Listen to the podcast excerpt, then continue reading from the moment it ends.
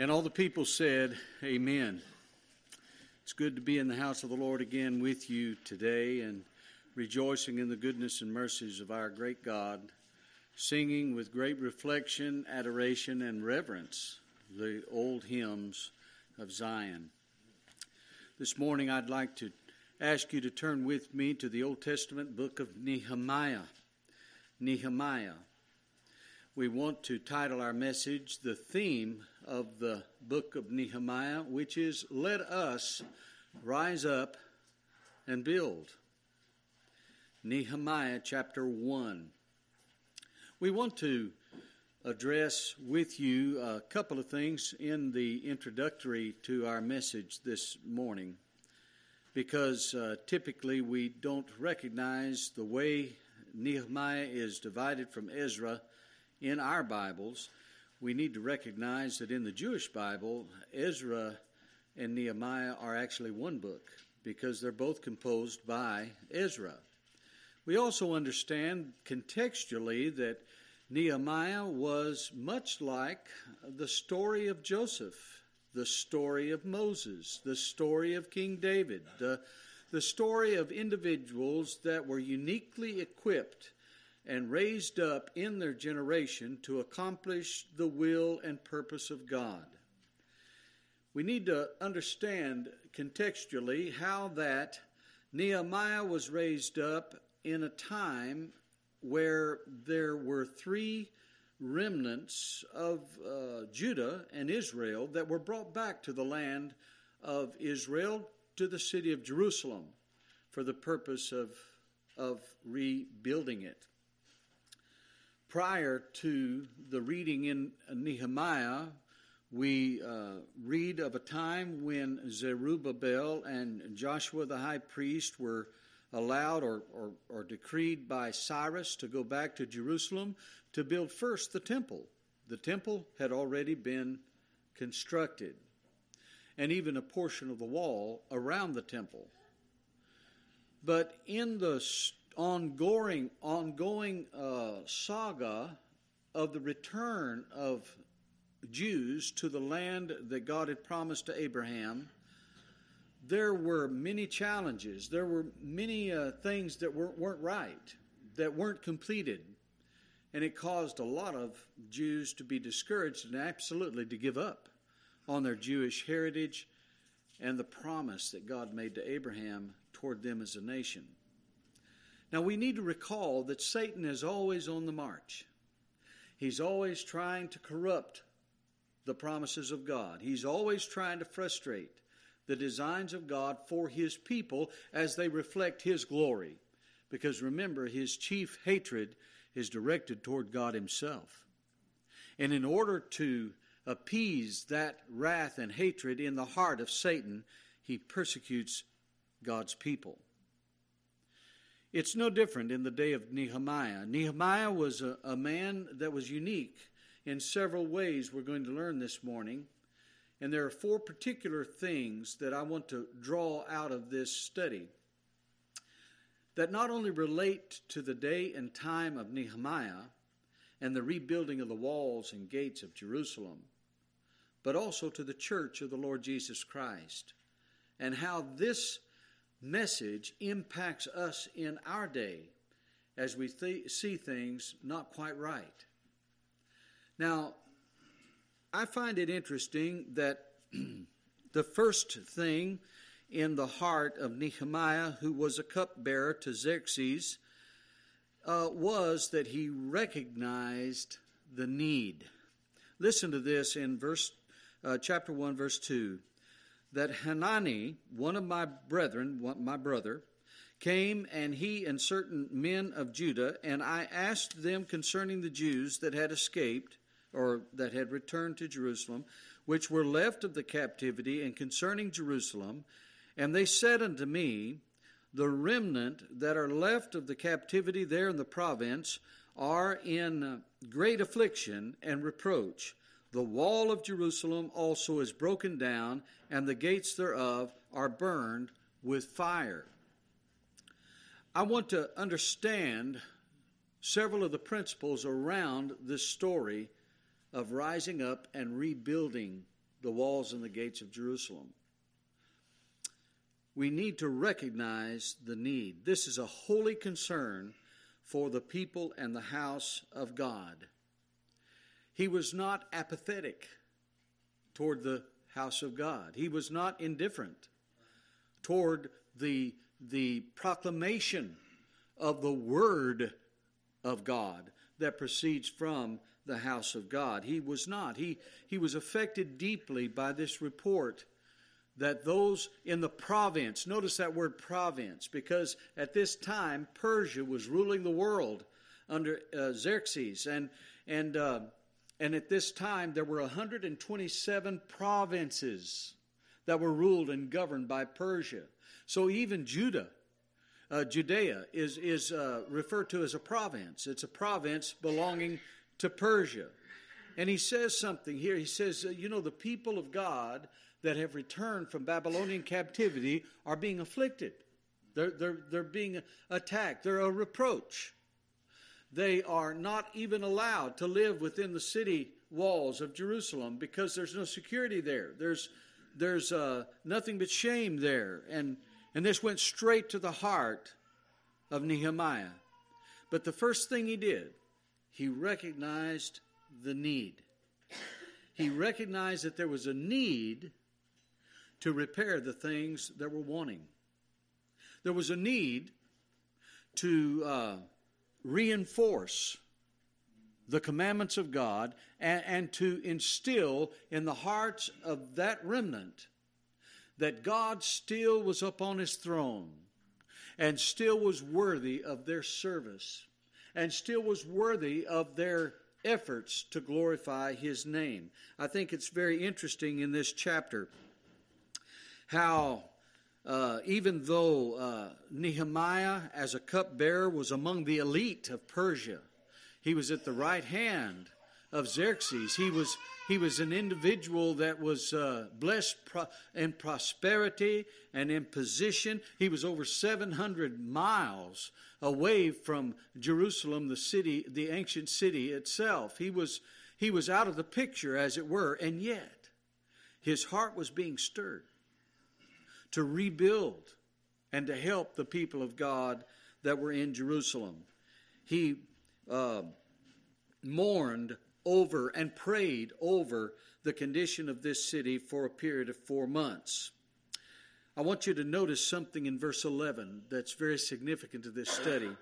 In chapter 1, verse 11, he says, O Lord, I beseech thee, let now thine ear be attentive to the prayer of thy servant and to the prayer of thy servants who desire to fear thy name. And prosper, I pray thee, thy servant this day, and grant him mercy in the sight of this man, the king, for I was the king's cupbearer.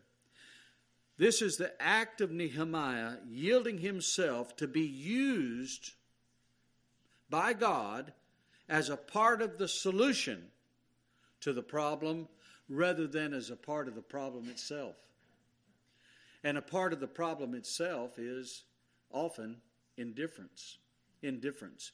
One time there was a conference on revival, and uh, uh, a, a, man that belonged to a particular church that a pastor came to said he really enjoyed the conference, and he said uh, he said you're you're just not going to believe what the theme of that conference on revival was.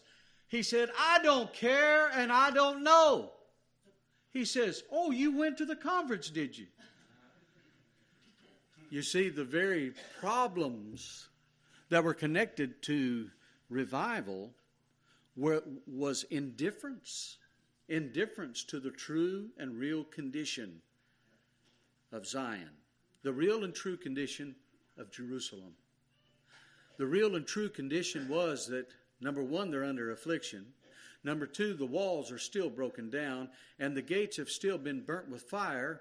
And remember, in this generation, in this day, the gates of the city were very important, not only for entry into the city and protection from the enemy, but also in the gates of the city were uh, a lot of the social uh, interaction that occurred uh, in the lives of the citizens. In fact, a lot of the judges would sit in the gates and there they would judge and rule the people. The gates were very significant and uh, important in the normal life of the cities of Nehemiah's day. So to say that they were missing or burnt with fire, to say that the walls were crumbling and, and broken down, meant that there was actually very little social activity going on and there was very little sense of community. There was little, a very little uh, sense of unity, of purpose and design. And that's a very important thing for our study today. If we're going to rise up and build in our generation, we're going to have to recognize our true and actual condition. Do you remember Christ's warning to the church at Laodicea in Revelation chapter 3? Remember how that they said that they were rich? And they said that they had need of nothing? And Jesus says, and in reality, you're wretched, you're blind, you're poor. And, and uh, what that means is that they were unconscious of their actual condition. So Nehemiah is conscious of and realizing the actual condition of the city and how important that city is to the lives of God's people, God's humble poor. And he was willing to leave his position of wealth and, um, and uh, prosperity and popularity in order to assist.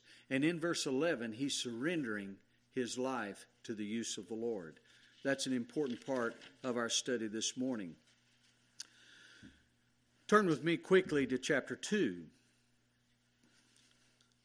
And it came to pass in the month of Nisan, the, in the twentieth year of Artaxerxes the king, now, uh, comparing that to chapter 1, verse 1, we find that there's a four month period that had occurred. You know, he hears this report, he's praying, he's studying over what he's to do, and he's also developing a plan. He's got a, he's got a plan in mind on how to rebuild the city.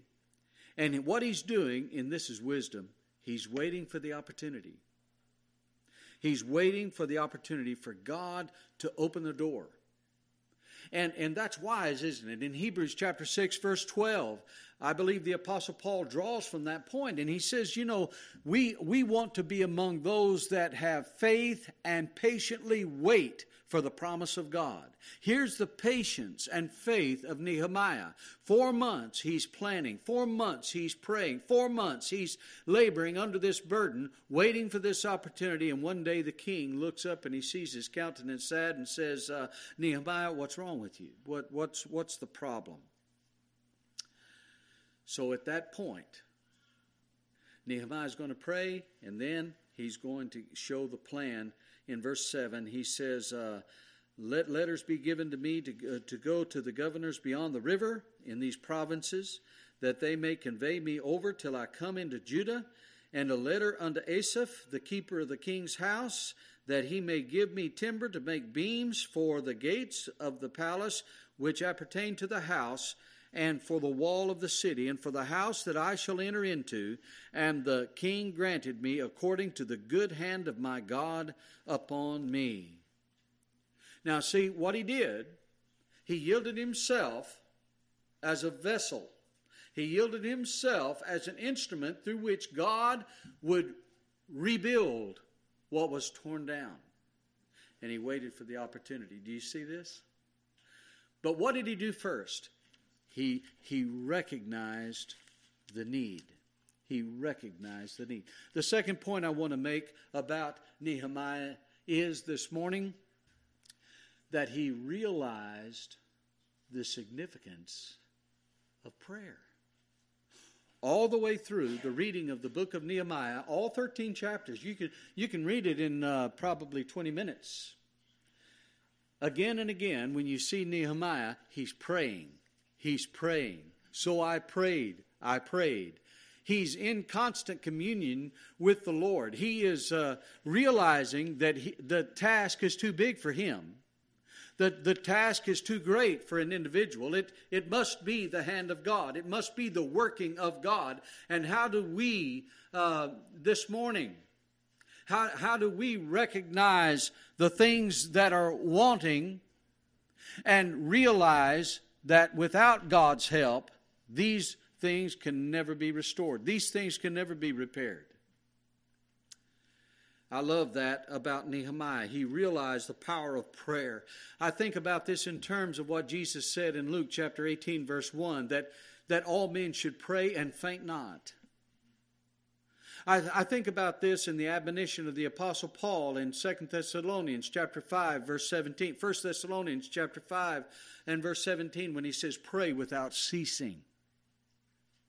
Everywhere you look in the ministry of Jesus Christ, in the four gospel accounts, you will find that often he would go alone, aside, apart from the crowd, and pray to the Father. And if Jesus needed to pray often, how much more do you need to? And me. But isn't it true that many times the very last, um, the last thing that we consider in uh, the help of the church or the help of our nation or the help of, of, of many others in other parts of the world is prayer. We, we, we just, you know, like that person that goes to the doctor and says, We've done all that we can do. Now it's up to God. It's completely up to God now. All you got left is, is, is prayer. Well, that's the way it is with all of us. Prayer ought to be our first line of defense. Prayer ought to be our first thought when a challenge comes before our church or our family or our nation, we need to be men and women of prayer. That's one of the things that I highly regard about George Washington his commitment to prayer. He never led his men into a battle without first leading them in prayer. Did you know that? They used to teach those things in, in school, but they, they, they kind of get away from that because it's too Christian, you see. But I want you to know that the founders of our nation, most of the founders of our nation were Christians. And the American Constitution was a, uh, based upon a Christian ethic and a Christian value. And it can't support any other society but a Christian society. We, we have forgotten many things in America about our founding, just as the Jews did in the day of Nehemiah. They, they were reaping the, the uh, result of their own rebellion against the God that had given them the nation in many of the same ways we have in our day. But I love this about Nehemiah's witness. He was constantly a man of prayer, he was in communion with God, and he leaned upon the direction of the Spirit of God to show him how to go about uh, accomplishing what appeared to be an impossible task. And as we study this wonderful book, we find that there are many parallels to the church of the Lord Jesus Christ in these words. The third point that I gain from Nehemiah is in the actual repairing of the walls and the gates. The people had a mind to work. The people had a mind to work. They were uh, willing of themselves to do what it takes to rebuild what had been lost. I want to notice this uh, in chapter 3. I'd like to step through these 10 gates with you just very quickly and and briefly this morning and see how they parallel some of the things that we acknowledge about the church of the Lord Jesus Christ. Did you know that there were actually 10 gates that were rebuilt by Nehemiah? And each one of them were literal, physical gates to the literal, physical city of ancient Jerusalem. But they also have a spiritual application to the New Testament church. I think it's interesting in chapter 3, verse 1. Then Elisha, the high priest, rose up with his brethren, the priests, and they builded the sheep gate, and they sanctified it, and set up the doors of it, even unto the tower of Meah. They sanctified it un, unto the tower of Hananel. Now, he starts with the sheep gate. Now, the sheep gate, if you uh, could draw. Um, uh, a modified rectangle in your mind, we're going to start in the northeast corner. That's where the sheep gate is. And he and you'll notice these gates are listed in counterclockwise uh, uh, location. We're going to start and end at the sheep gate. Now, here is the sheep gate. Now, this uh, is the first gate that was repaired and the only gate of the ten that it said that they were sanctified. This is the only gate that the high priest would sanctify. And I want you to notice not only that, but I, I want you to notice of all ten gates, this is the only gate that didn't have any bars or locks. It was a gate that was intended to always be open. Doesn't that remind you of the reading of John chapter 10, where Jesus said, I am the door of the sheep? Doesn't it remind you how that he says, My sheep hear my voice, and, and I'm known of mine, and they follow me? And, and isn't it good for you and I this morning to understand that that door is always open to us? We're not talking about the Motel 6. We're talking about Jesus Christ here. The light is always on. And no matter where you are, no matter what you've done, no matter uh, how you've strayed or how far down uh, you have become, that door is always open to you. It's the sheep gate. Isn't that wonderful? Now, we go from there to verse 3, the fish gate. Oh, and by, let me say this about the sheep gate. The, the reason it's called the sheep gate is because this is where the sheep market was. And uh, the main purpose of those sheep being brought to the city of Jerusalem were for sacrifice. And it's interesting that Jesus spent a lot of time at that gate. When Jesus entered into the city of Jerusalem in Matthew chapter 21, riding upon the foal of an ass, he came through the sheep gate on his way to the cross. So, this is a significant thing uh, uh, in our study this morning because this is on the heart of Nehemiah. He's wanting to repair the walls and the gates of the city. Now, watch this in verse 3. He said, But the fish gate did the sons of uh, uh, build, who also laid the beams thereof, and set up the doors thereof, and locks thereof, and bars thereof. All the rest of these gates are going to have locks and bars, but not the sheep gate. Here's the sheep here's the fish gate and and this was a very functional uh, uh, gate because fish would be brought from the Mediterranean uh, Ocean, the, the fishers and the Sea of Galilee. They would bring their wares, they would bring their fish into the city through this particular gate, and it was the fish market. You know, this reminds me of Jesus when he uh, called his apostles. Do you remember this? Do you remember how that he came and called fishermen? And what did he say to Peter in Mark chapter 4, verse 17? He says, Follow me, and I will make you a fisher of men.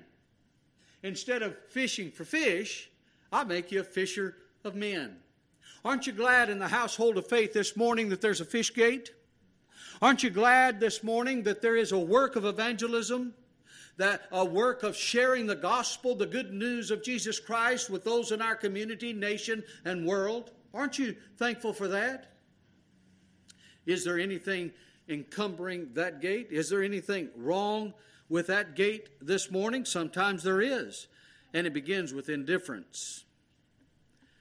Then we come to verse 6. Now listen carefully. This is the third gate. See, we're in we're going in order around the city walls. Moreover, the old gate, the old gate repaired for Jehoiada, the old gate. Aren't you glad this morning, brothers and sisters, that there's an old gate? That everything's not just for the young, Aren't you glad that there's a place where, when you have fought many battles, when you have uh, come through many trials and sorrows, when you have faced and been confronted by many, many afflictions in life, that there's a place in this broken world that you can come as an old man, as an old woman, and rest and, and, and, and be encouraged through God's wonderful word. But much more than this, I, I, see the old gate as a representation of the old truths of God's Word. God's Word never uh, gets uh, to a place where it's not usable. See, people read the Bible today and they say, well, that was written so long ago, it doesn't have any, any effect, it doesn't have any benefit in my world today. But not so. Not in the house of God. In the house of God, we have the old gate. We have the gate where Jeremiah chapter 6, verse 16 says, Stand in the ways and see and ask for the old paths, wherein is the good way. And what? And walk therein and ye shall find what? Rest for your souls. I'll tell you, I don't know about you, brothers and sisters, but I love that old time gospel. I love that old time message. Uh, it never gets too old for me. I love to hear about the saving grace of a wonderful Savior that came all the way down from heaven's pure world to suffer, bleed, and die on my behalf on a tree of a Roman cross. I love to hear that message. And, and I love to rejoice in that message because it gives all the glory and the praise to the God who saved our soul from hell. It's interesting to me, is it not? I believe the old paths are still still the real and good paths. I, I, believe the old truths of God's word, according to Jeremiah chapter 18, verse 15, are, are still uh, the measure stick by which God's people are able to gauge their lives and benefit to the kingdom of God. In verse 11, I want you to notice this. In verse 11, it says, Malchijah, the son of Harim, the, and uh, Hashub, the son of Pahath Moab, repaired uh, uh, the other piece and the tower of the furnaces. and uh, the ne- and uh, and the and the uh, and next unto him repaired Shallum the son of Halohesh, the ruler of half part of Jerusalem. He and his daughters. I want you to notice this. He and his daughters. Somebody says, "Well, there's no work. There, there's there's really no value to uh, women in the church. There's no value. You know, women." uh, in the Old Baptist Church, uh, women aren't pastors and women aren't deacons. That means that they don't have any purpose or any real value. That's wrong. I'm going to tell you, God uses godly women in mighty ways to build His church. I believe it's, it's commanded to the older women to teach the younger women how to love their husbands, how, how to be good and faithful wives how to be workers in the kingdom. I believe that there's a, a, a great benefit in that. And you don't have to be a preacher in order to benefit someone else in the church. I think it's important for us to realize what's going on. Uh, what's going on um, in the in the in the building up of the church? Uh, there's a work and a very important work for our women in the household of faith. In verse 13, it says, the, the valley gate, the valley gate, repaired Hanan and the, the inhabitants of uh, Zanoah, the valley gate. Aren't you glad this morning that there's a valley gate? A gate where the lowly are able to enter the city? Aren't you glad that there's a place for the humble in heart to come and find joy in the household of faith? Aren't you glad that there's a place where we can be free from the struggles of our valley experiences? Well, here it is. It's a picture in the ancient city of Jerusalem. In verse 14, he says, And there, there's the dung gate. And, and of course, this is the, the gate through which waste and rubbish was taken and I, and I believe this. I, I believe that there's a place in the household of faith where things are to be taken out. Things that defile, things that are not true, things that are not in accordance with God's word need to be removed. There's a dung gate here. And this is the fifth gate. And then the sixth gate is the fountain gate, verse 15. And the, but the gate of the fountain repaired Shallum, the son of uh, Kol. This fountain gate reminds us of the ministry of the Holy Spirit Himself. Because the fountain, the fountain, the life of the church is through the Holy Spirit. That's why it, without the Holy Spirit, our singing is vain, our praying is vain, our preaching is vain. Without the Holy Spirit, we cannot preach and we cannot understand preaching. Apart from the Spirit of God, there is no consolation. So, what is our greatest need this morning? What is the greatest need in your life, in my life, and in the church and in the nation? It is the presence of the Spirit of God because that's where we get our power. Aren't you glad that there's a fountain gate? In uh, uh, verse 26, we come to the water gate, which is a very significant gate, not only then, but in the ministry of Jesus Christ. Uh, moreover, the Nethinim, and the Nethinim are just uh, simply temple servants. The temple servants dwelt in Ophel unto the place over against the water gate toward the east and the tower that lies out. The water gate reminds us of the Word of God that cleanses us. In Ephesians chapter 5 verse 26, remember it's the word of God that a husband is supposed to use to cleanse or sanctify his wife, to edify his wife and family. You see, brothers and sisters, in our generation, we've we've uh, uh, separated roles. I, I, believe that there's an ongoing effort to feminize our nation, to feminize uh, men, to, to make it as though it's, it's a bad thing to be a man. It's a bad thing to be male. And there's a lot of confusion going on in our own country. And you know what I'm saying is true. That shouldn't be in the church of God. The church of God should be a beacon of light based upon the authority of God's word. And the authority of God's word says that God created male and female, and He didn't apologize for either one. He didn't apologize for either one. And I'm going to tell you there's a difference between a man and a woman. And that difference is not just biological, that difference uh, goes deeper than biology. Uh, God instructed and He made a man to be a man. Uh, you see a little boy out here, have you, and, and many of you will uh, uh recognize this immediately. Um, you, you see a little boy out here, and he uh, he's walking on the on the church ground, and he sees a stick, and he picks up a stick. Another little boy sees a stick, and he picks up a stick, and pretty soon they're toucheing outside. Well, somebody say, "Oh, you ought to stop that. You you ought to stop that because because what what they're doing, they're they're they're uh, encouraging one another to be violent." I read an article on this uh, just recently, and it made me sick. Made me absolutely sick.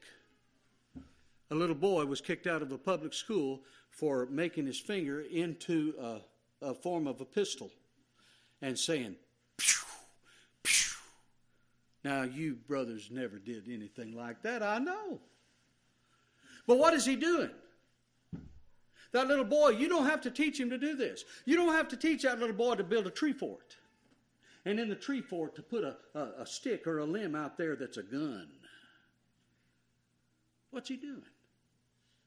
He's acting according to the nature that God gave him. That nature is to protect the innocent, protect those that are in my family, those that are in my country, that, that, that, that inherent need in the heart of a man to protect the vulnerable and the weak. And I'm telling you, God made him that way. It's not wrong or a violation of uh, any UN council or treaty on the child. God is the one that created male and female, and He did it on purpose. Because in the making of the man and the woman who are brought together in matrimony, who are brought together in a marriage, they become one before God and uh, they each supply what the other one lacks. That's God's idea, that's God's plan. Sanctifying the family through the Word of God. I believe that the greatest problem in our homes today, and I'm talking about in the church, I'm talking about us. I believe the greatest problem in our in our churches today is men not taking the responsibility to be the spiritual head of their house in the instruction of their children, in the uh, building up of their wives, uh, in the, uh, in the um, centering of the Word of God uh, in the home and in the family, the family altar where we get together and read the Word of God together. We're too busy watching sports. We're too busy being involved in things that don't amount to a hill of beans. And pretty soon we forget what God said about the family, what God said about the nation, what God said about the church. And when we forget that, guess what takes its place? Tradition. Tradition. When we are only able to appeal to tradition in order to identify who we are in the world, we have lost the Word of God. I love what Edersheim said in his book on, he, he's a converted Jew, uh, a Messianic Jew. He wrote a book called The Life and Times of Jesus the Messiah, and in that book he gave me a nugget. He gave me several nuggets, but he gave me this nugget. He said there's a difference between tradition and traditionalism. He said uh, tradition is uh, an action or uh, an activity that is based upon the revealed Word of God. But traditionalism is when we have forgotten the Word of God and begin to replace it with tradition with just the, uh, the reason we do it is because that's what we do. I asked, I asked my father, my father was a pastor for 35 years. You know, I, I asked him one time, I said, Dad, why do we raise our hand up when we baptize uh, people in the church? Why do we raise our hand up? Uh, and he said, Well, because the fellow that baptized me raised his hand up. And the Baptist, you know, and, and this became a tradition. But I don't find any, I, I don't find any uh, scriptural warrant for raising your hand up when you're baptized. But that's just the way we do it. And and so many times, so many of my uh, questions back then was answered uh, in this way. Well, that's just that's that's the way we do it. You know, it's like that woman that uh, uh, every uh, Thanksgiving she would take a ham and she'd cut about two inches off of the end of that ham. And she'd fix that ham, and, and that's what she did year after year after year. Well, she had daughters, and, and the daughters, uh, when they got married and had their own families, and, and it came Thanksgiving time, they, they, they cut the end off of that ham before they'd cook it. And the husband come and say, What in the world? Why, why, are you wasting the end of that ham? You know, I don't know. And they went back to Mama and said, Mama, why do we cut the end off of that ham before we cook it? And she said, Because that's the only way that ham would fit in Mama's pan. See? See, there was a, there was a reason for it. There was a, a useful purpose for it to begin with, but it became a tradition that nobody understood why we do that. Why is that the way we do? Because we've allowed tradition to replace the Word of God. That's what happened to Judah. That's what happened to the city of Jerusalem, and it incurred the judgment of a holy God because they forgot Him and His Word. So these gates are real important, aren't they? These gates are reminders of, of, of what it means to be the household of God. He says in uh, the eighth one, I've got to hurry, I'm spending too much time on this. Uh, verse 28, we've got the horse gate. We've got the horse gate. From, uh, from above the horse gate, repaired the, the, the priests, every one over against his house. Now, the horse gate was a very significant gate in the cities of that day because that was the, the gate through which the warriors on horses and chariots would come out of the city to face the enemy. The horse gate was a very important gate. It was wider than the other gates. It was taller than the other gates, and, and they, could, they could move an army quickly out of the gate to confront the enemy when the city was, on, uh, was at- uh, uh, uh, being attacked. And I'm telling you, brothers and sisters, we're at, we're at war today. We're, we're, we're, we're being besieged on every side, and a lot of us don't even realize it this humanistic uh, society in which we are living, this godlessness, this um, lack of fear and regard for the Word of God and the truth of God, all of those things are besieging us, the LGBTQRSTUVWXYZ movement. It's, it's out there and, and it's coming after you. It's coming after your children. It's coming after our church. It's hard for me to even think about a Canada, a Canadian minister is in jail today for one reason. He went ahead and preached to his congregation after the government said, shut your doors because of the COVID. They shut their doors for three and a half months. But his church came to him and says, Man, we're, we're, we're, we're drying up on the vine, and, and we believe that God called us not to forsake our, uh, the assembling of ourselves together, and we're tired of this, and we need to go forward. And the minister says, Yep, let's do it. And the government arrested him, and he was in jail for 37 days. Uh, it's hard for me to conceive of that. But it's happening. And, brothers and sisters, it's coming to a house near you soon. You see, the devil is always on the move. He's always working against the house of God. He's always trying to tear down the walls, burn the gates, and destroy the significance of the temple. And, brothers and sisters, Nehemiah was raised up in his generation, and he had one message, and this message was let us, not somebody else, let us rise up and build.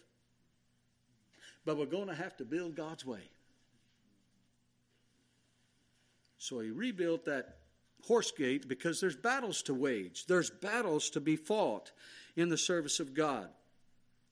And then in verse 29 of chapter 3, he says, And then, uh, and after him repaired also uh, Shemaiah, the son of Shechaniah, the keeper of the east gate. The east gate.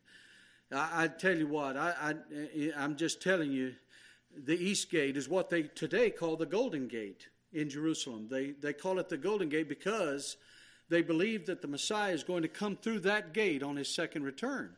Well, brothers and sisters, this reminds me so much of the second coming of Jesus Christ. This reminds me of his triumphant return.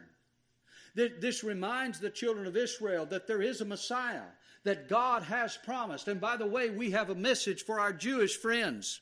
We have a message for Israel today. We have a message for our nation that Messiah has come.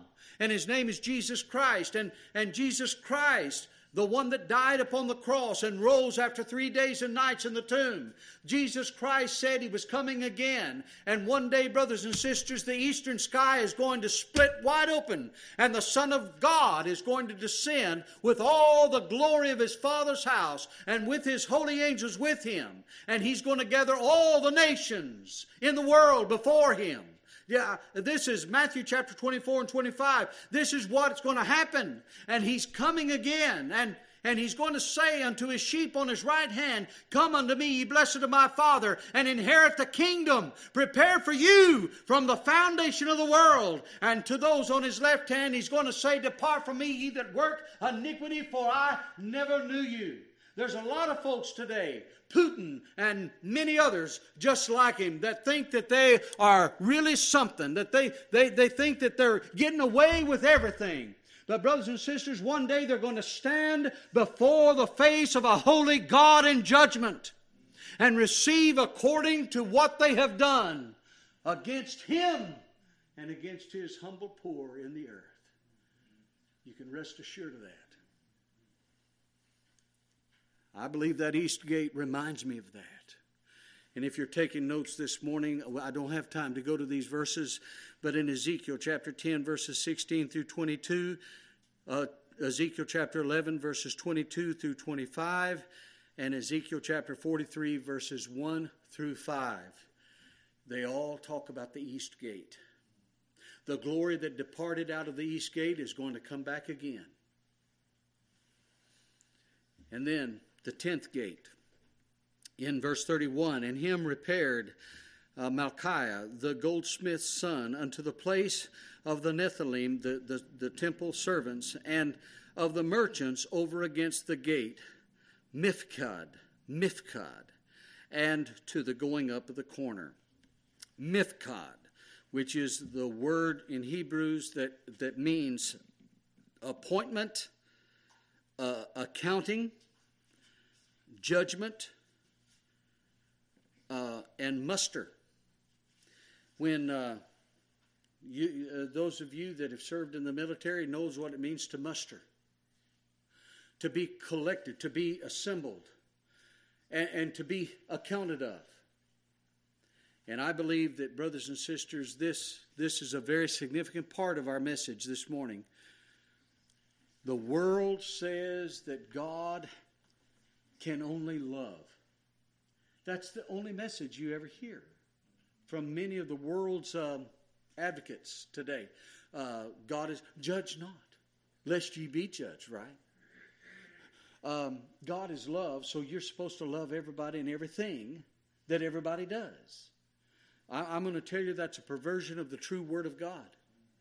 We cannot embrace that which is contrary to the Word of God. We cannot. And, and what he, he in, in this gate, there is a mustering, there is an assembly place where God's people are uh, made to give an account. It was in this place that Nehemiah, in a later chapter, would stand, and the people that were gathered there, over 50,000 of them, 50,000 Jews, were, were, gathered there, and they entered into a covenant with God. And when uh, Ezra would, would give them the reading of the Word of God, they would commit, they would covenant. This is what we will do. Did you know that the, I believe it's good for the church to periodically read the church covenant?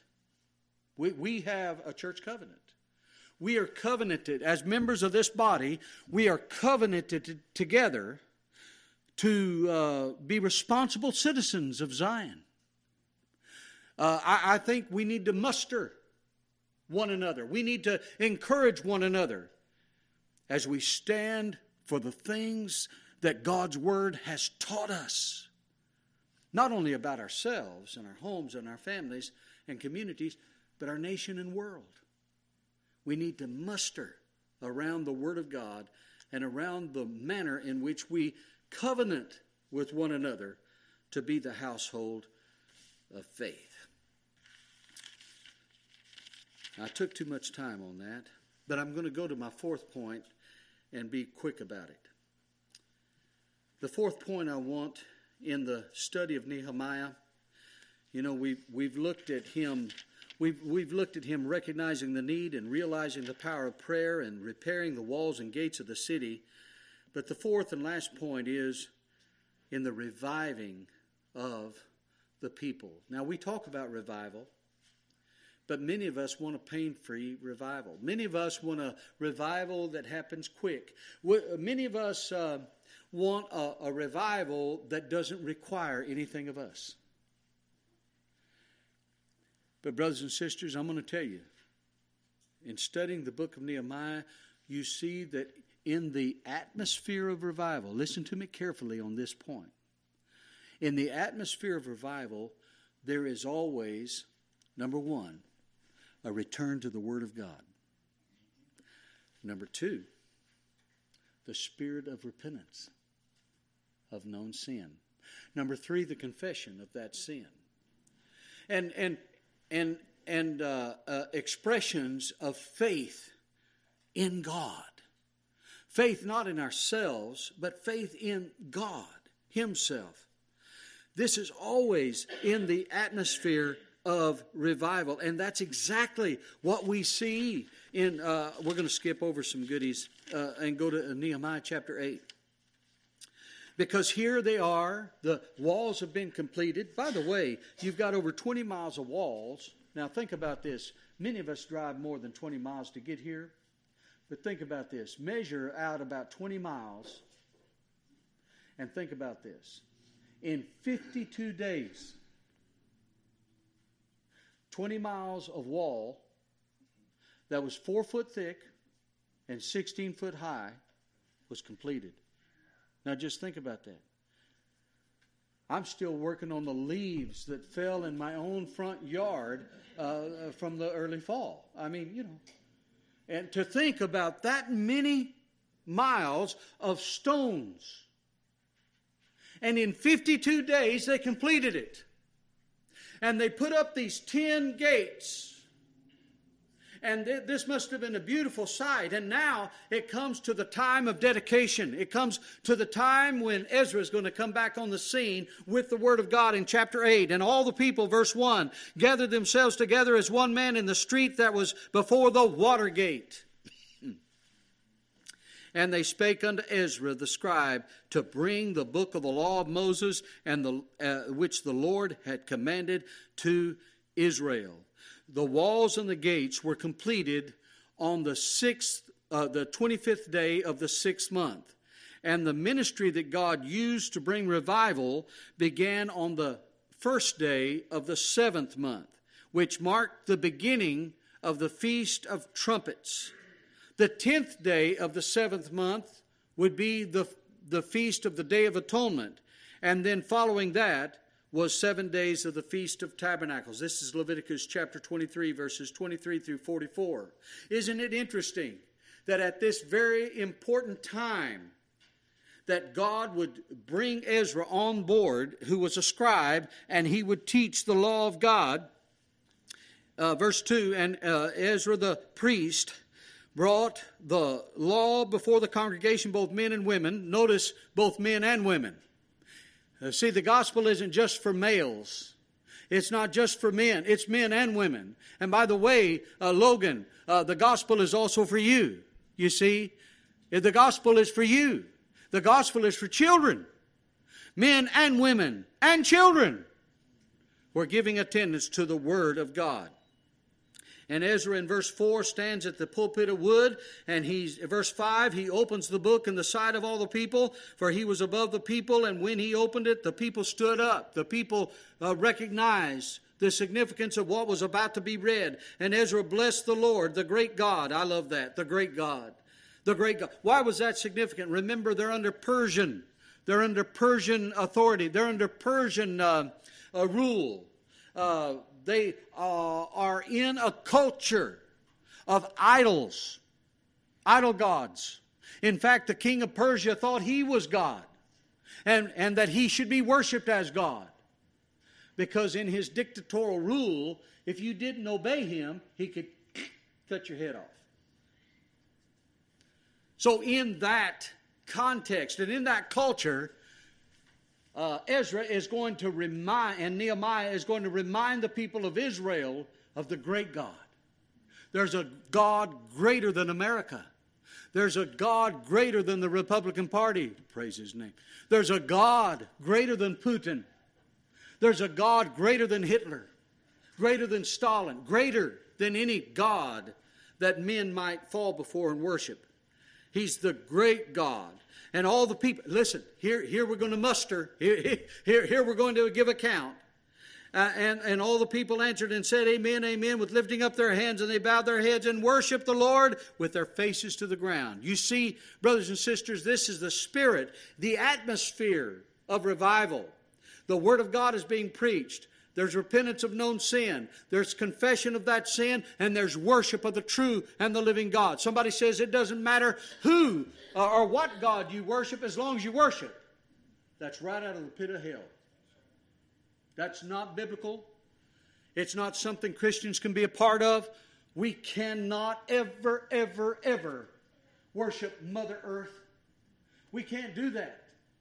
We can't bow the knee to those that would say uh, it's unlawful for you to assemble or to preach against homosexuality or to preach against abortion or to preach against other of these moral issues in our generation. We can't do that. We can't stop doing that because we don't have the right to change the Word of God and exchange it for tradition. Can't. But, oh, friends, drop down to verse 10. Here, here, here, uh, you know, here's where I should have started. Then he said unto them, Go your way and eat fat. Now, isn't that good news? Isn't that good news? Don't tell me about no fat free diet. And drink the sweet. Don't tell me about Diet Cokes and portions unto them for whom nothing is prepared. Now, now here, here he's saying, I want you to, I want you to think about those who are less fortunate than you, those that don't have as much as you do, those that need help, need a helping hand. In the name of Jesus, those that need a helping hand, you prepare uh, something not only for yourselves, but for somebody that you know is without food. For this day is holy unto the Lord, uh, neither be ye sorry, for the joy of the Lord is your strength. The joy of the Lord is your strength. Brothers and sisters, there's a difference between happiness and joy. Happiness is always depending on my circumstances. Happiness is always related to my circumstances in my life, but not so with joy.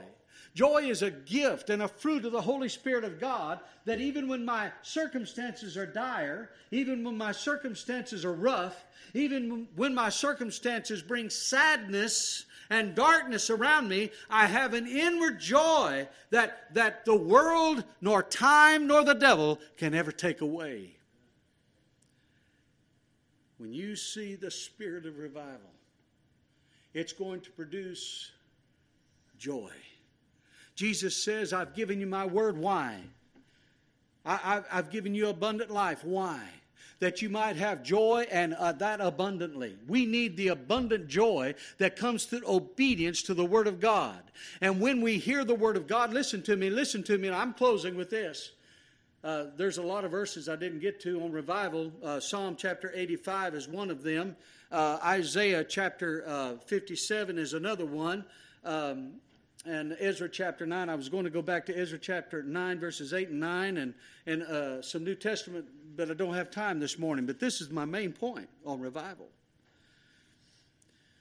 Revival doesn't happen accidentally, it's, it's not an accident. There is an intentional pursuit of revival on the hearts of God's people. And by the way, I believe it begins with ministry. I believe it does. I, I, believe it begins in the heart of the leaders of the church who long for revival, who long to see God's people prosper, God's people be in peace, God, God's people move forward and engage the enemy of our culture and the enemy of our God in the power and the name of Jesus Christ with hearts that are filled with joy because that's when we're strong. Somebody asks you, well, what church you go to? Oh, how's your church doing? Oh. Do you have a word for me? Oh, not me. You know, come to church like we're, we're, we're, we're sucking on a lemon or practicing for our next funeral. No. Brothers and sisters, I believe that the atmosphere of, of, of revival comes when God's people fall more in love with Christ than they do in love with the world. Fall in love with God's Word. Have that special time during the day or night when you're able to just get by yourself, by yourself, alone with God's Word. And just raise your hands up to the Almighty and say, Oh Lord, I know you're real. I know you have a reason and a purpose for me being here, just like you did Nehemiah. Lord, take this brokenness and this sorrowful and uh, sometimes uh, stubborn heart, and you mold it and you uh, make it into something that you can use for your kingdom work. And Lord, bless my wife and my children to know you and to love you and love your kingdom. And bless our church to be builders instead of tearers down. Bless us to see in our generation a great revival as was in the day of Nehemiah. Brothers and sisters, it's time in God's providence for us to rise up and build. Thank you for your good attention. God bless you.